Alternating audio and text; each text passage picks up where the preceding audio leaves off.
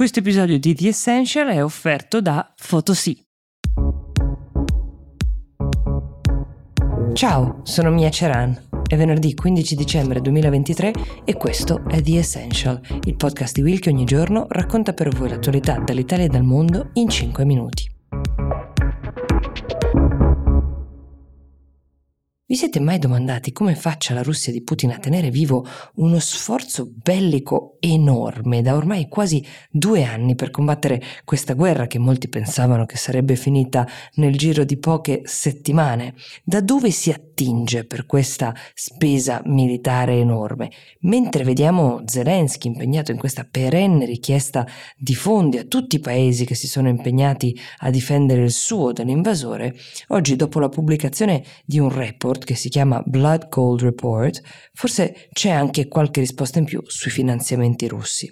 Si chiama Blood Gold Report proprio come Blood Diamond, questo uh, report parla di giacimenti di oro in tre diversi stati africani, la Repubblica Centrafricana, il Sudan e il Mali, dove per conto della Russia la brigata militare privata Wagner, un nome che ormai abbiamo imparato a uh, sentire diverse volte, ha generato oltre 2 miliardi e mezzo di euro dallo scoppio del conflitto gestendo e controllando le principali miniere d'oro. Dal febbraio 2022 2022 tante cose sono cambiate, una su tutte, la ricorderete, è che è morto il leader del gruppo Wagner, cioè Yevgeny Prigozhin, e quel che era rimasto della brigata è stato di fatto assorbito dentro l'esercito russo ed è quindi sotto il controllo diretto di Mosca.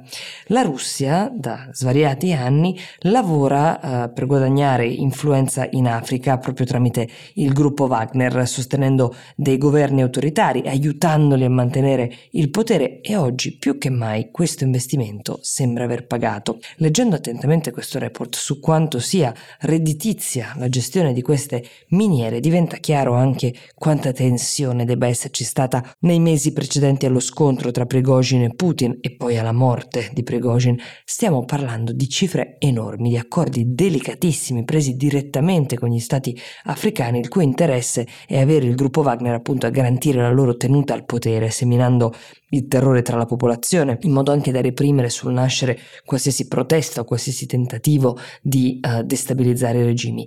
In Mali, ad esempio, il gruppo Wagner è pagato mensilmente circa 11 milioni di euro per garantire la sicurezza e l'incolumità della giunta militare al potere. Ci sono fior di società, più che legittime, con sedi negli stessi paesi occidentali che formalmente sanzionano la Russia, che si occupano del business dell'estrazione dell'oro e che pagano abbondanti tasse in questi paesi, che poi reinvestono il denaro in vari modi, a volte anche pagando direttamente gli uomini del gruppo Wagner. Corto di idee per i regali di Natale? Con Photosy puoi stampare le tue foto e creare regali super originali, come calendari, fotolibri e quadri. Puoi fare tutto dallo smartphone, è facilissimo. Scarica l'app Photosy e regala emozioni. Trovi il link in descrizione con un codice sconto. Buon Natale e buone feste!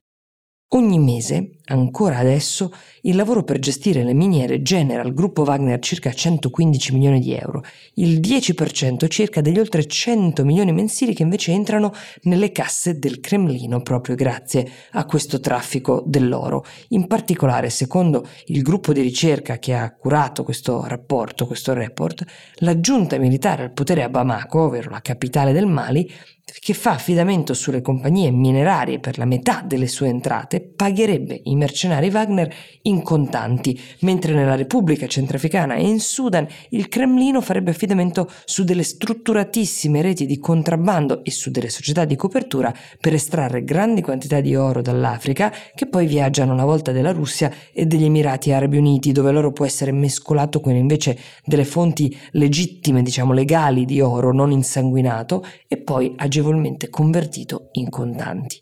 Nella Repubblica Centrafricana invece il gruppo Wagner avrebbe addirittura i diritti esclusivi per estrarre l'oro nella più grande miniera del paese, quella di Ndassima, e questo perché il gruppo sostiene il regime autoritario al potere attualmente. Solo questa miniera genera ricavi per 290 milioni di euro l'anno, secondo il report.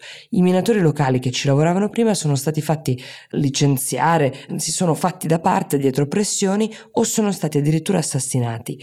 In Sudan invece il gruppo Wagner controlla una una raffineria di oro ed è diventato il principale acquirente di oro sudanese non trasformato. Contemporaneamente è anche uno dei contrabbandieri principali dell'oro lavorato. Ci sarebbero testimonianze che parlano di aerei militari russi che lasciano il Sudan proprio con questi carichi di oro. È un mercato come quello dei diamanti appunto difficilissimo da controllare. Le possibilità per nascondere denaro e convertirlo e arricchirsi sono infinite e le materie prime talmente abbondanti da offrire a tutti i partecipanti a questo banchetto la possibilità di arricchirsi con il fine ultimo di mantenere se non di accrescere il proprio potere. Questo vale per il gruppo Wagner, per i dittatori degli stati africani che concedono l'uso di queste risorse, le risorse della propria terra e anche per Putin. Che si fa beffe così delle sanzioni internazionali grazie a questo business che foraggia una guerra ogni giorno più lunga e sanguinosa. Cosa accadrà dopo l'uscita di questo report è difficile a dirsi,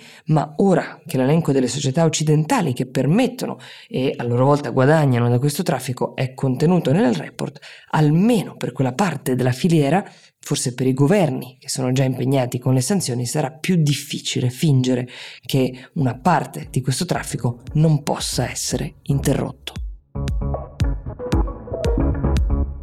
The Essential si ferma qui, io vi do appuntamento a domani e vi auguro una buona giornata.